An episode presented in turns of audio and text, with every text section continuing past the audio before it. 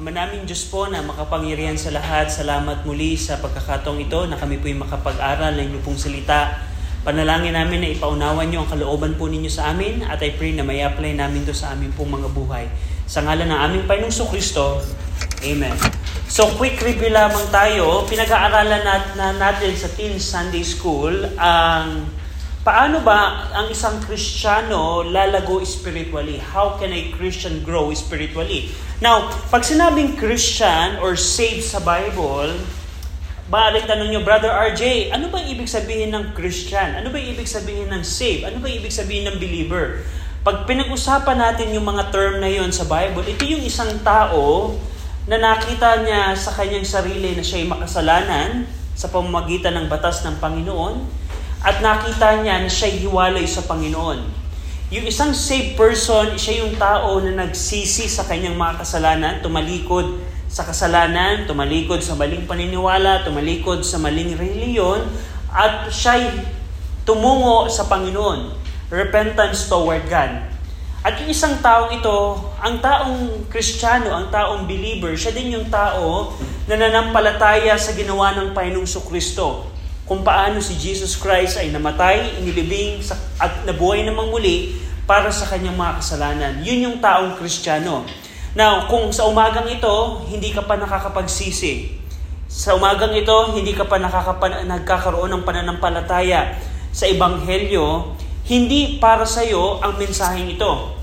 Pwede ka makapakinig, pwede mo itong ma- maunawaan, pero I tell you, hindi ito magiging applicable sa iyo dahil ang Christian growth and victory, nagsisimula yan sa meron kang spiritual na buhay.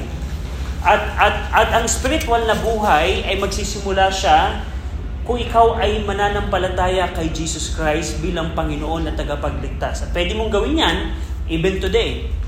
Na pagsisihan ang kasalanan, pagsisihan ang maling ugali, pagsisihan ang, ang maling relihiyon, maling paniniwala at lumapit sa Diyos at manampalataya kay Jesus Christ.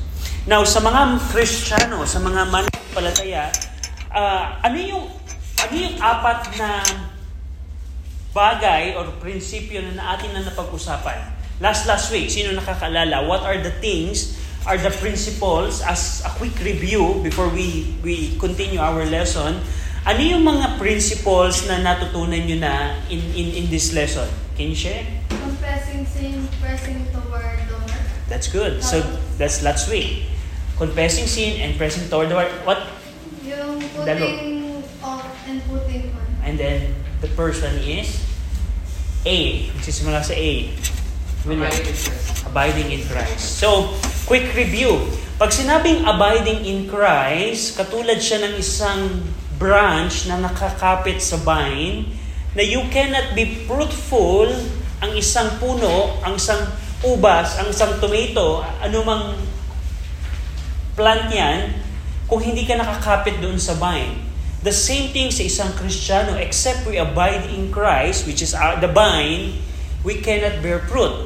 And by the way, what it means when you say abiding in Christ? In practicality, anong ibig sabihin kung paano mo masasabing naka-abide ka kay Kristo?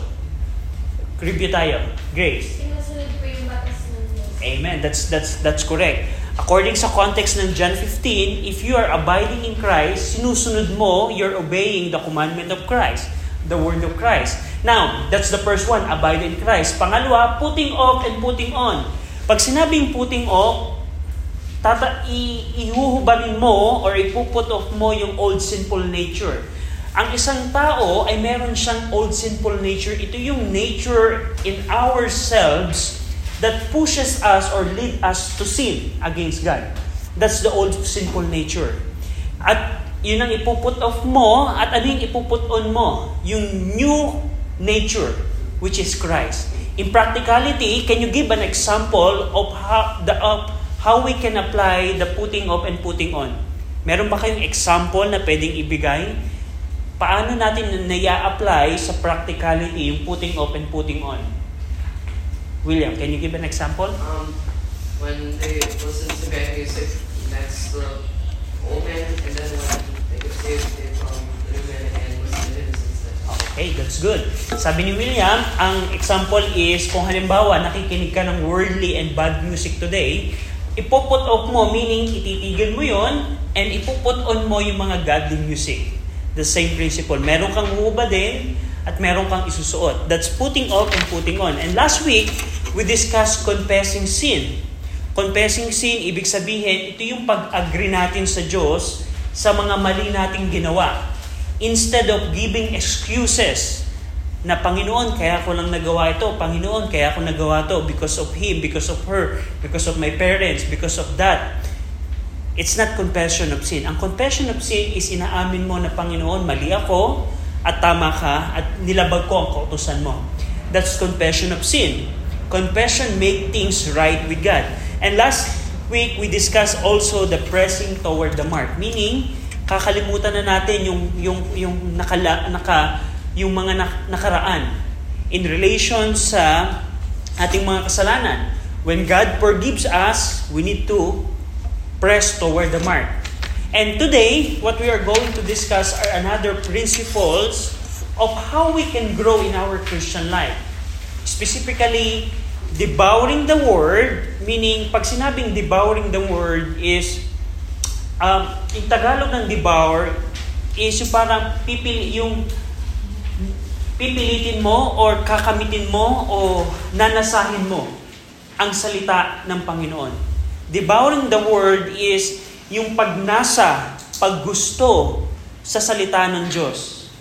At itong bagay nito ay napakahalaga.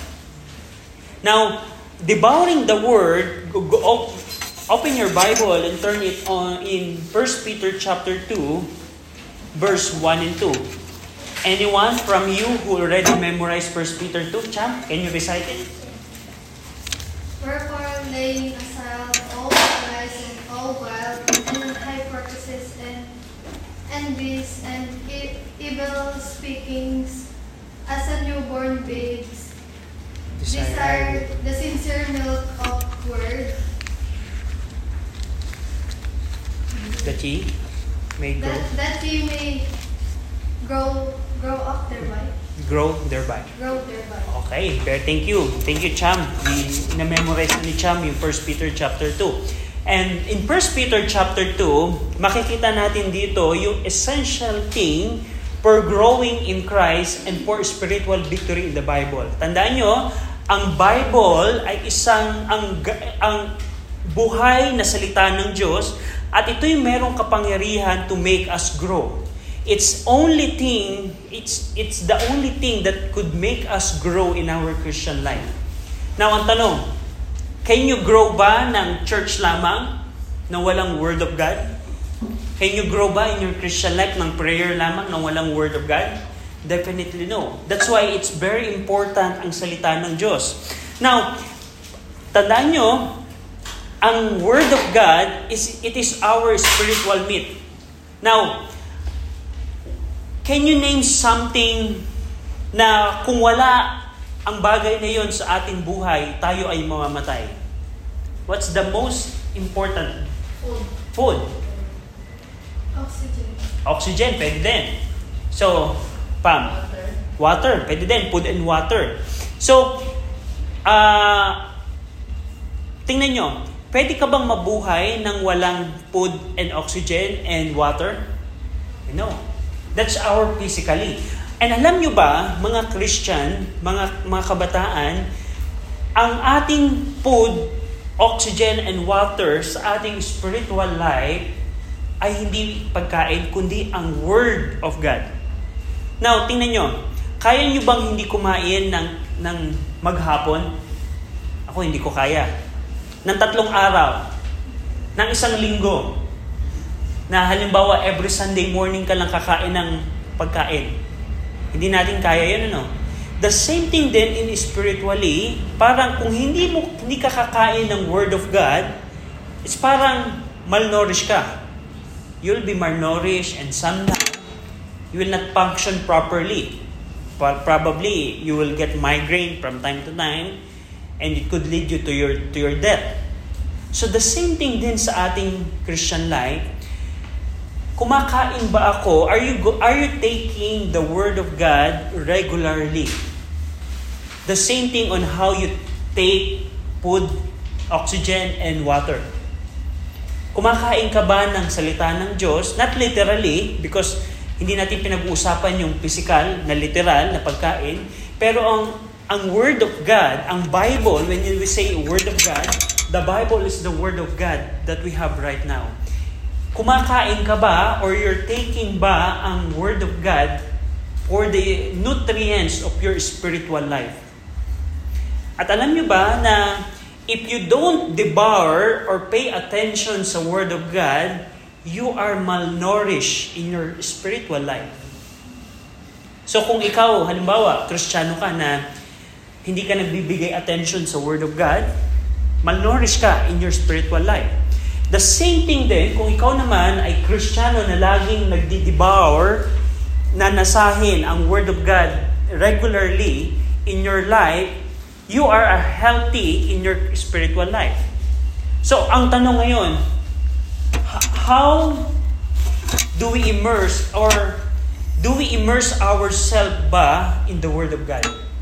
Now, question, huwag niyo itong sagutin today. Tanong niyo to sa sarili niyo, gaano ang attention na ibinibigay niyo sa Word of God? How much attention do you give in a daily basis in the Word of God? Nakaka- nagbabasa ka ba ng Bible in a daily basis? Or baka tuwing Sunday mo lang na papakinggan ang Word of God? And there are many ways you can devour the Word of God. Halimbawa ako, ang, ang lagi kong paborito na gawin is makakikinig ng preaching, sound preaching. Halimbawa, kapag nagluluto ako sa bahay, when I make a meal from, for my family, habang nagluluto ako, nagagayat, meron akong headset, nakikinig ako ng preaching. And from that time, uh, for that time, uh, na, na didevour ko yung Word of God. Habang gumagawa ako ng gawain sa bahay, nag, nag, nag, nagluluto o anuman, nakakapakinig ako ng Word of God. Halimbawa, pag nagdadrive kami, papunta dito at anywhere, nakikinig kami ng audio Bible. Sa bahay, nagbabasa ng Bible. So, ang tanong, how immersed you are in the Word of God? Kasi tingnan nyo, don't answer it today.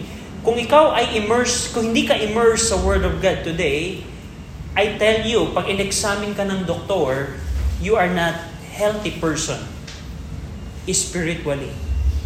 That's the reason why may mga Christian na kapag ka may temptation in life, they are the one that fall in the temptation.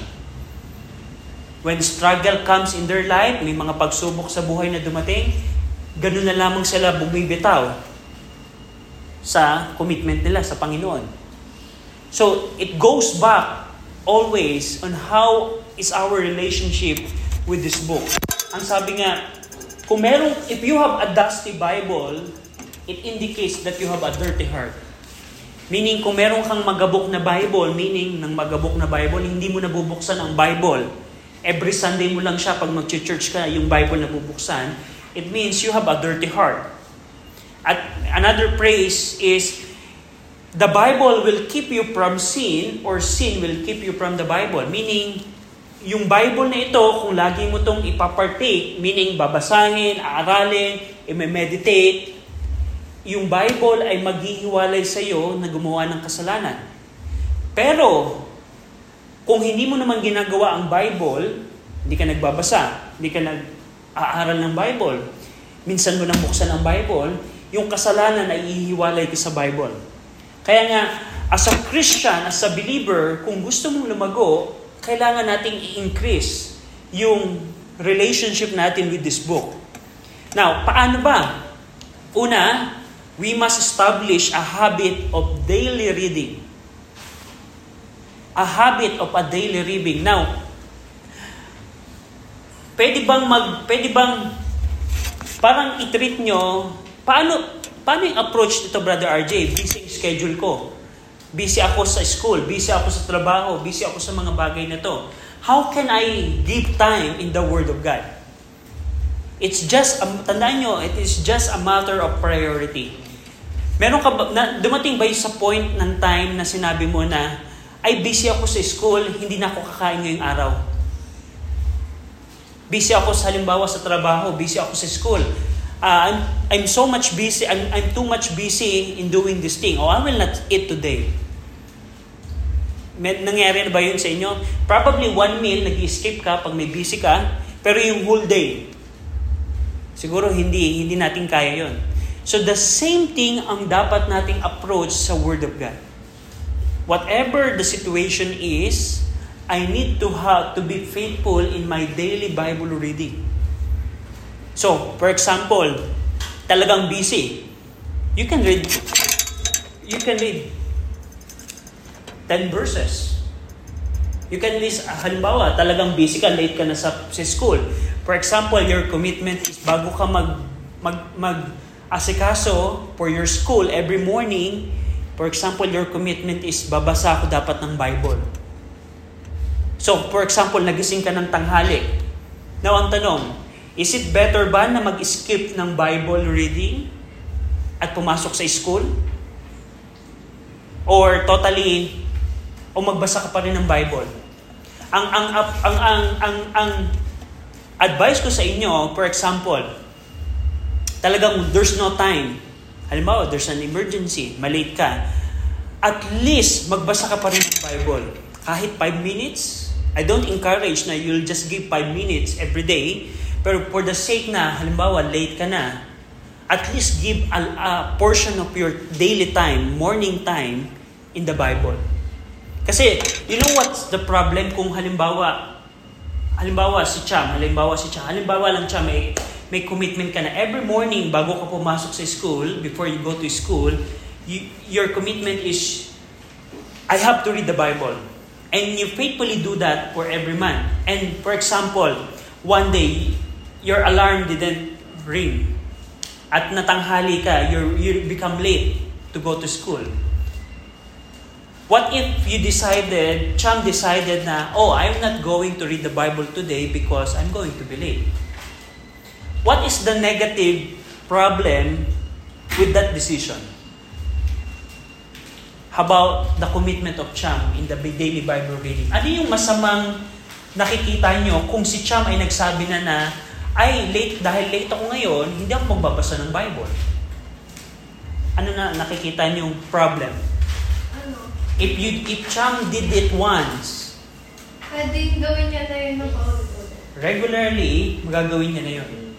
Sasabihin ni Cham, ay, nagawa ko siya last week. Gagawin ko ulit siya ngayon kasi late ulit ako ngayon. And then, you will see yourself na you don't read the Bible na. So what I, I can advise, for example, there's you don't have time to read the Bible on your committed allotted time, read at least five minutes. At least you give you're, you're consistent in your commitment.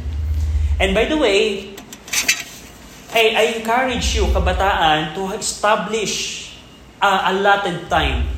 Meaning, uh, halimbawa, cham, ano yung allotted time ninyo bilang family for dinner or break or dinner? Anong oras usually? Seven. Seven. So kung physically, we, sina Cham ay merong allotted time na 7 p.m. kakain sila, si, si, si, si Cham, the same thing din sa Bible reading. Mag-alat ka ng time. So, bilang estudyante, I encourage you to figure it out. Ano bang oras, what time of my day na hindi ako busy? Probably sa gabi, probably sa umaga. I remember when I was uh, grade 8, during my vacant time sa school, in the school, I read the Bible. So what I do is, all of my friends goes to play basketball and any other things. What I do is, I go to library and read the Gospels. So, yun yung aking commitment sa Panginoon. So, sa inyo, figure it out yung time schedule nyo, time management. Kung halimbawa sa umaga kayo free, doon kayo mag-alat ng time. Halimbawa sa gabi kayo free, doon kayo mag-alat ng time. Halimbawa sa school, may vacant kayo na dalawang oras, isang oras, pwede kayo magbasa ng Bible doon. And ang, ang important here is, ma-establish sa atin yung habit. What, impor- what is important is the habit of daily Bible reading. That's the first one that you can do in order to devour the Word of God. As a warning, halimbawa, you already committed na gantong oras magbabasa ko ng Bible, ang, ang, ang challenge ngayon doon is how you can maintain that commitment. Because, tandaan nyo, tulad ng, ng example ko kanina, there could be emergency that could happen, that would, that would affect that you're committed hour to read the Bible. So, my advice is, you can reschedule it, but you can reschedule it in other time. But the, the key here there is, you still need to do that. Because if you don't do that for one time, it will happen again many other times.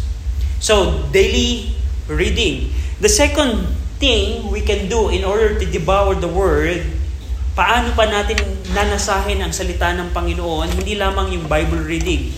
And by the way, kung, kung hindi pa kayo nakakapagbasa ng Bible, in this year, the church is merong program na schedule na ibibigay si Brother Bill na we can read the Bible for the entire year.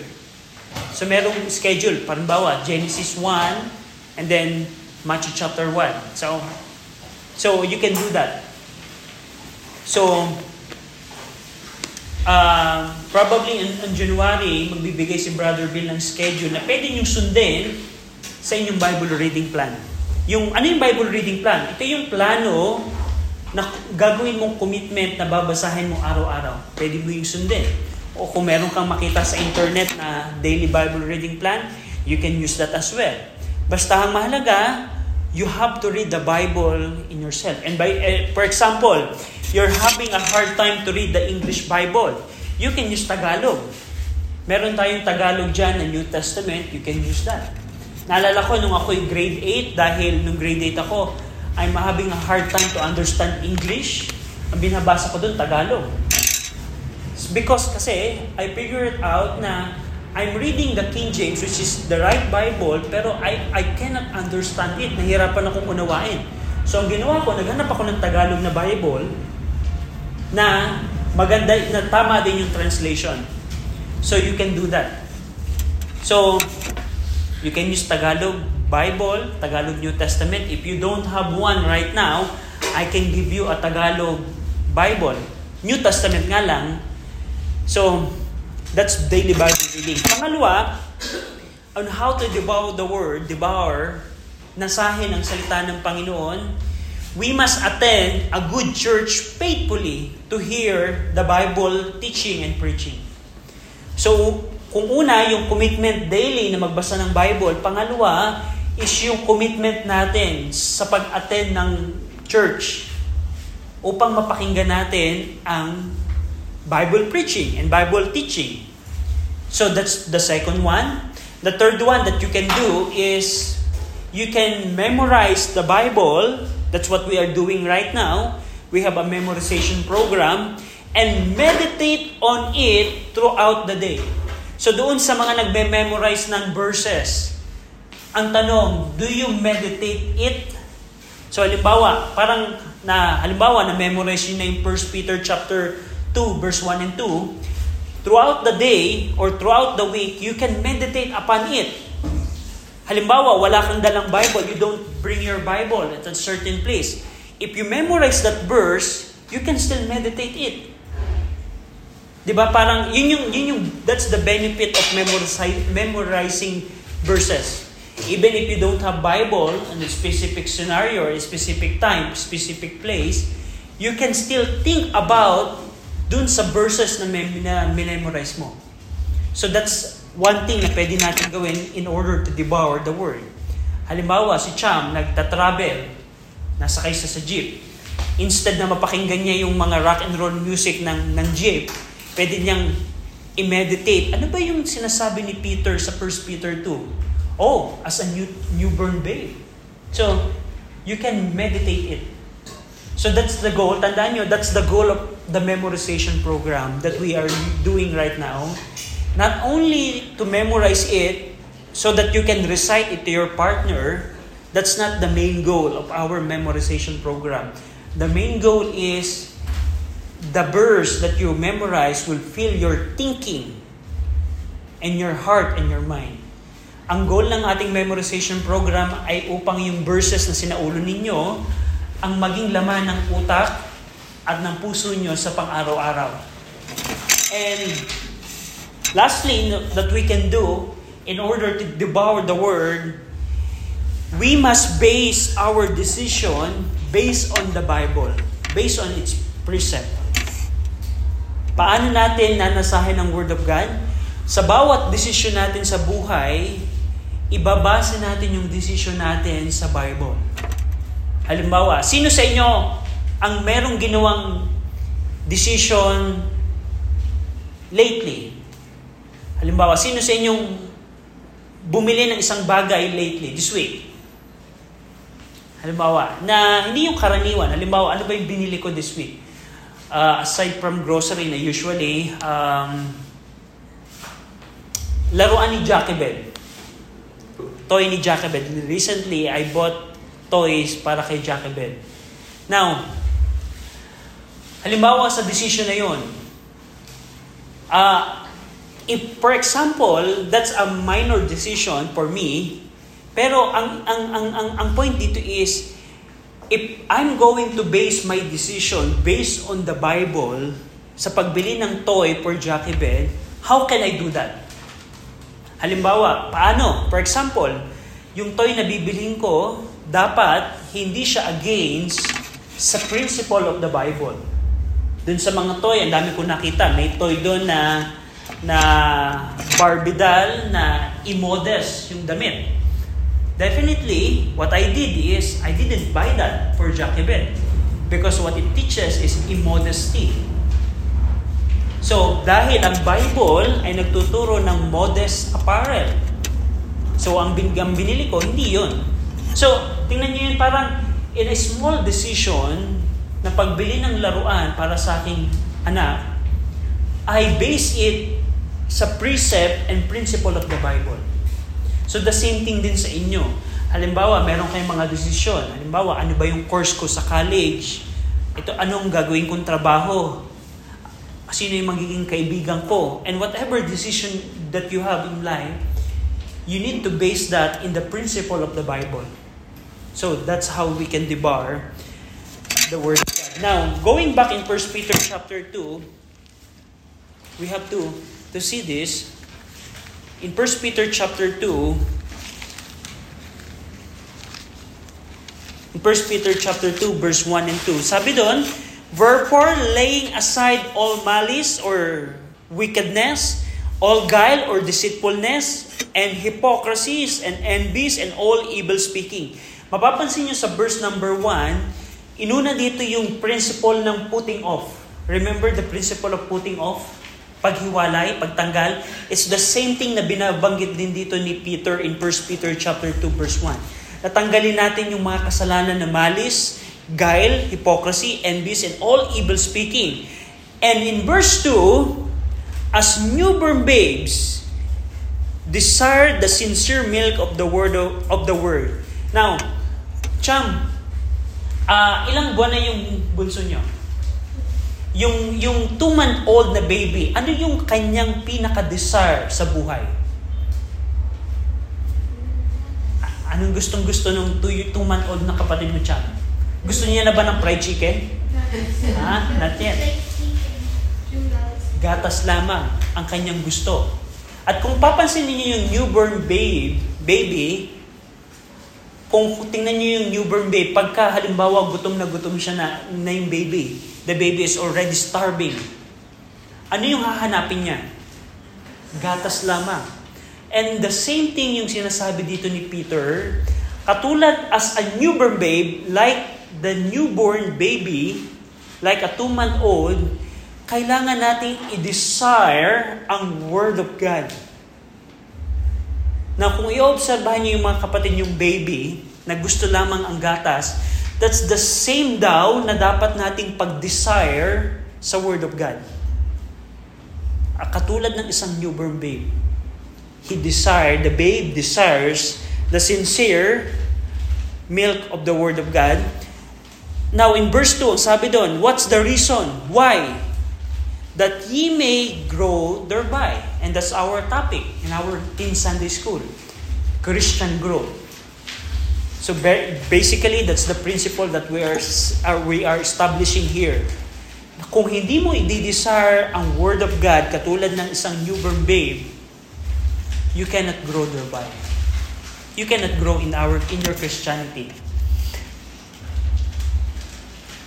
So that's the principle of devouring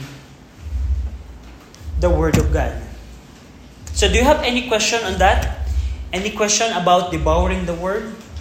So tandaan nyo lang yung apat. Basic four approach on how to devour the Word of God. Una, daily reading. Pangalawa, attending a good church. Be faithful sa every services ng church. Every time na bukas ang church, kailangan maging attend maging faithful tayo in the attendance of the church. Kasi every time na bukas ang church, merong preaching of the Word of God. And that's how we can devour the Word of God. Memorization and meditating and basing our decision in its precepts. And lastly, I want to add here is studying the Word of God. There's a difference between reading and studying.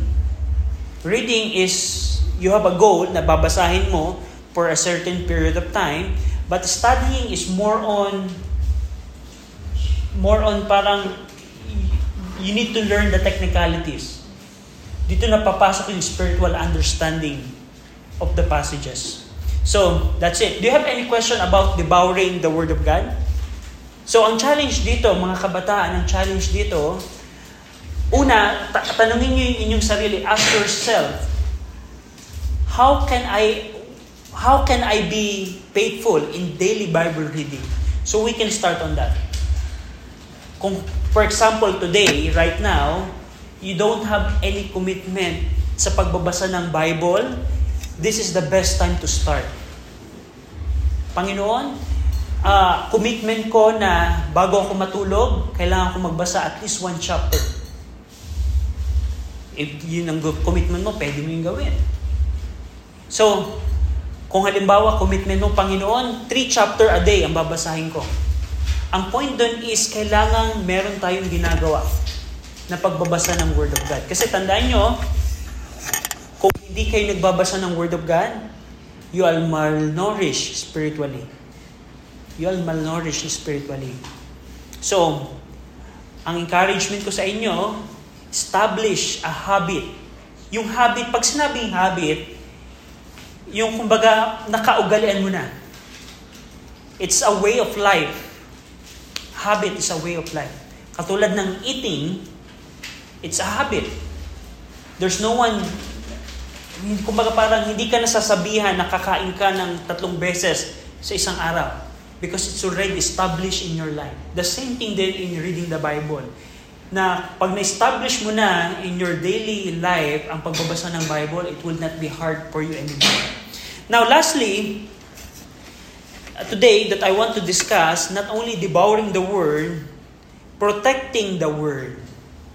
After you devour the Word, halimbawa, nagbabasa ka na ng Bible, na-attend ka na ng church, how can you protect the Word? Because in Matthew 13, 22, anyone from you who already memorized Matthew 13, 22?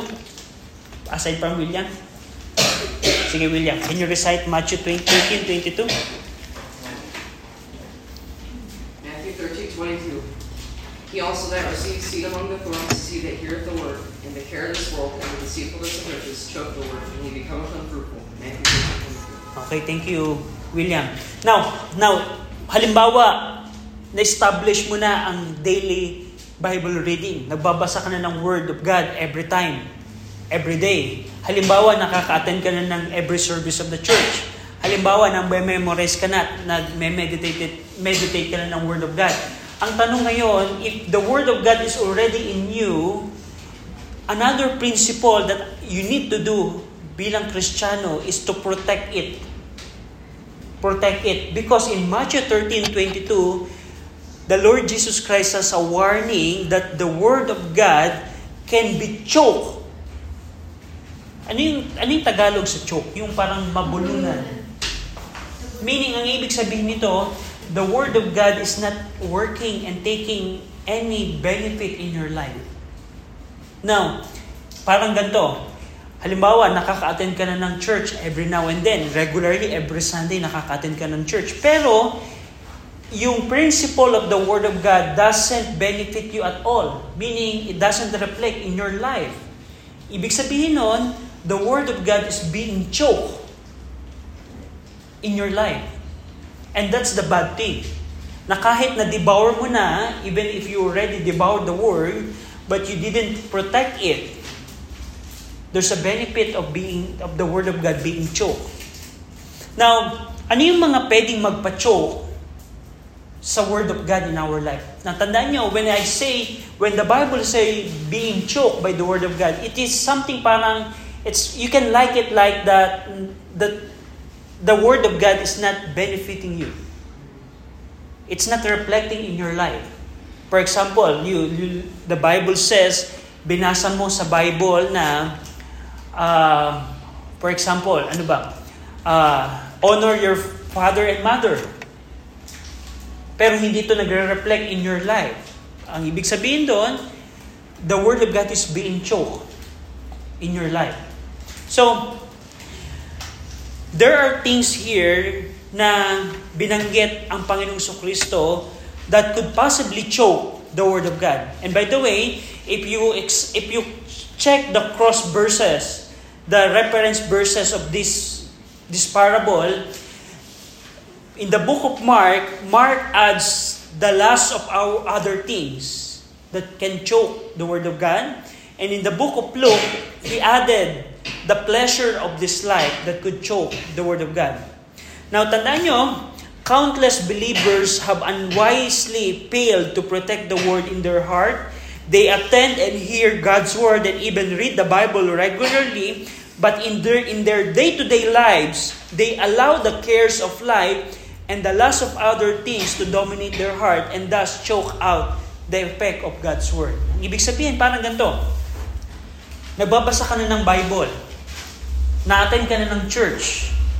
Pero, ini-entertain mo ang pleasures of life, ini-entertain mo yung pleasures of life, yung lust of other things in your life, and cares of this world, ang nangyayari, hindi umi-epekto ang Word of God in your life. Kumbaga parang ganito. Um, halimbawa, si Grace ay may sakit. Ano bang sakit? Um, high blood, for example. High blood, meaning kakakain ng mamantikang pagkain. May, may niresetang gamot ang doktor kay Grace sa kanyang high blood para bumaba yung high blood. What if, halimbawa, Grace, ito yung gamot, iniinom mo na yung gamot, high blood, pero continual ka pa rin kumakain ng fried chicken, ng pritong baboy, mga mamantika, pero umiinom ka na ng gamot. Do you think that the medicine that you're taking will take effect? No. Kasi, iniinom mo nga yung gamot, pero the same thing, meron kang ini-entertain ng masamang bagay in your system. So the same thing din. For example, if the doctor prescribe you uh, a medicine for your high blood and you're taking it, but the same time you're taking bad foods or high cholesterol food in your system, even you're taking the medicine, it doesn't affect you. It doesn't make you better. Kasi you're capturing or you, you, you take high cholesterol food the same thing. That's at the same time. So parang ganun din sa Christian life, umiinom ka na ng gamot, which is the Word of God, we are, you are devouring the Word, nagbabasa ka na ng Bible, natin ka na ng church, nagme-memorize ka ng verse, pero ini-entertain mo pa rin yung cares of the Word. Ano yung cares of the Word? Yung cares of the Word dito, yung mga ito yung ito yung mga worrisome Ito yung mga, ah, yung parang, yung worry in in life, yung, yung pag sinabing cares of this world, halimbawa, bilang estudyante, ang, ang ano yung worry nyo usually? Exam, deadlines. So that could be the cares of the world. Halimbawa, meron kang karamdaman, cares mo, yung, yung anything that could make you worry. That's the cares of the world. And the, the other thing is the lust of other things. Of course, ito yung mga worldly things. Yung worldly music, worldly movies, worldly worldly things.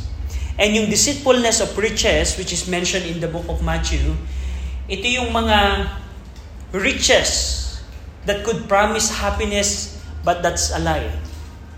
So, if, for example, you are devouring the word, pero at the same time, you have rock and roll music that you're listening.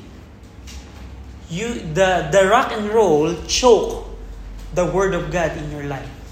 Meaning, it would not make any effect in your life, even if, even if you devour the word. So that's how we need to protect ang word of God in our life. So there are two things na kailangan natin gawin on, on our relationship sa Bible. Una, devour. At kapag ka na-devour na natin yung word of God, we need to protect. Paano ipoprotect? By keeping, by putting off yung lust of other things. Ano yung lust of other things? Any worldly things in your life by putting off the cares of the world of this world cares yung anything that could to, yung worrisome circumstances yung mga sorrow. So yung mga kagulumihanan you need to put off that. And lastly the deceitfulness of riches. Ito yung mga pandaraya ng yaman. Halimbawa uh, in practicality that you that can be that is applicable in your age. Halimbawa binigyan ka ng if for example one of your relative offer you a job on Sunday that could give you money that could be a deceitfulness of riches halimbawa o sige pag ginawa mo tong trabaho na to magkakaroon ka ng yaman pero at the same time, hindi ka makakapag-faithful sa yung commitment para sa Panginoon. That could be, that could fall sa deceitfulness of riches. So those are the three things. Now, ang challenge sa inyong kabataan eh, with regards to protecting the Word of God, papasok pa rin dito yung putting off. Putting off principle. Na kung halimbawa, meron ka ng Word of God, meron ka ng daily Bible reading, kailangan mong i-make sure na your life is pure. You need to make sure that your life is pure and there's no any contaminant in your life that could contaminate or pollute the Word of God in your life. Now, I'm going to give you an experiment throughout this week. You observe it. For example, parang ganito. You read the Bible, first day in your in the morning and then if you and watch television after if you have a television kasi sa bahay in our house we don't have television pero for example meron kayong TV for example you have television in your home. Do an experiment. Pag experimentohan nyo to. Tamo uh, experimentohan nyo to. Magbasa ka ng Bible magpray ka magkaroon ka ng devotion first day in the morning. And right after manood ka ng television na ang content ay unbiblical. Yung spirituality mo pagkatapos mong magbasa ng Bible, immediately it will be affected by the worldly sin ng television. Kaya nga sabi ni Paul in, in, in 1 Corinthians 15.33, Be not deceived Evil communication, corrupt good manner. So the same thing din so sa principle ng protecting the Word of God. Meron kang good manner, you have already good manner by devouring the Word, Pero you need to protect it. So, you can do that an experiment. Na halimbawa, read the Bible and then expose yourself to worldly things. Immediately, you will get spoiled by the worldly things. And the Word of God is choke in your life. Meaning ng choke, pag sinabing choke, what does it mean?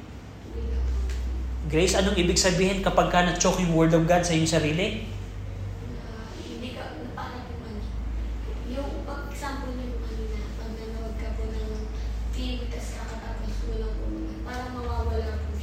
It doesn't affect. So, meron kang word in your life, pero hindi siya umi-epekto.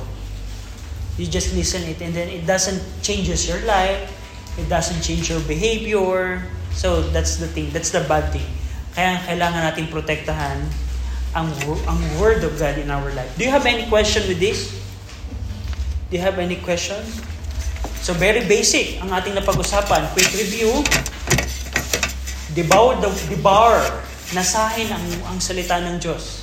Pagkatapos na nanasahin, kailangan natin itong protektahan. Paano natin po protektahan? By putting off. Kasi if we don't put off those things, the lust of other things, the cares of this world, the deceitfulness of riches, it will choke the Word of God. Katulad ng sinabi ni Jesus Christ in, in the parable of the sower. So, any question? You have any question? So kung wala nang William, can you close us in a word of prayer? Dear Lord, we thank you for um, Brother RJ's class and um, that he's teaching us about Christian growth and victory. We ask that um, you would help us to devour your word and um, protect it from the care of the world and the deceitfulness of riches. Lord, I ask that you would help us to apply this to our lives, and I ask that you would help those that are unsaved to take your free gift of salvation, that you sent your son to die on the cross and then resurrect and ascend back into heaven. But I ask that you would um, bless us today. In Jesus' name, amen. amen.